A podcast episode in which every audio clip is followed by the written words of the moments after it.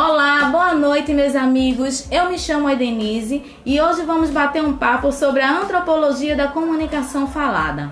Para isso, convidei o nosso amigo Gustavo. Fala aí, Gustavo, dá um oi pra galera. E aí, pessoal, boa noite. Estou muito feliz por estar aqui com vocês para falar sobre esse tema tão importante. Então, Gustavo, eu fiquei aqui pensando o porquê deste tema, a antropologia da comunicação falada. Porque hoje em dia temos várias formas de se comunicar. Por exemplo, digitamos, produzimos vídeos, música e até meio por meio nossa própria fala. Aí você já parou para pensar como era antes de se formular nossa língua? Como os primitivos se comunicavam? Então, né? Deveria ser com os ruídos estranhos, tipo hu, hu, hu, sei lá o que, né? É, por aí mesmo. Então, fica aqui com a gente e fica ligado que nós vamos aprender um pouco mais sobre tudo isso.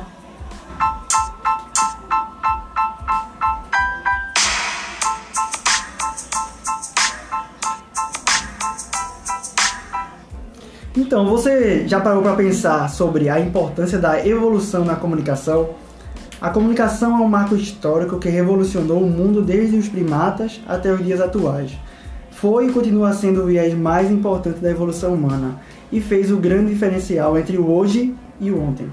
É verdade. Imagina só, Gustavo, como seria se relacionar sem se comunicar ou até mesmo coisas simples, como por exemplo, dizer que está com fome ou que está sentindo dor. Eu acho que realmente deveria ser muito ruim. Pois é, Dani. A fala surgiu primeiro que a escrita.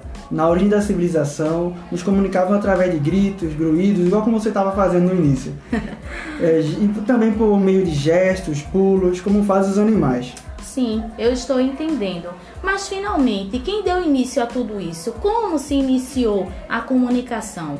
O próprio homem primitivo, que se valeu dessas artimanhas para formar uma coletividade, visto que jamais poderia viver na solidão.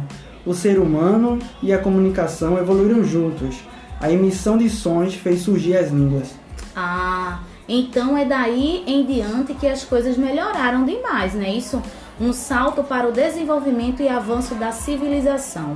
Justamente, as pessoas se comunicam de diversas formas, porém, a comunicação verbal oral é a mais comum.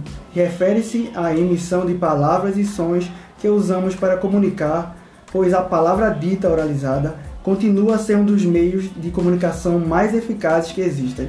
Graças a Deus, Gustavo, que não precisamos mais fazer aqueles sonzinhos maravilhosos que os primitivos faziam, não é isso? pois é, Dani.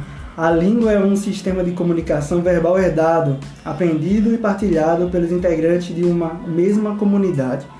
Através da comunicação verbal oral, os indivíduos de um mesmo grupo linguístico criam diversas representações do mundo, interagem, trocam experiências e procuram soluções para seus problemas igual como estamos fazendo hoje, gravando este podcast para vocês. E assim podemos trocar experiências de uma forma divertida e eficaz, saindo do comodismo sem sair do assunto. Exatamente. A comunicação começa em nós mesmos, mas é na mente da outra pessoa que ela é efetuada. O que importa não é apenas o que é dito, mas o que a outra pessoa entende do que foi dito.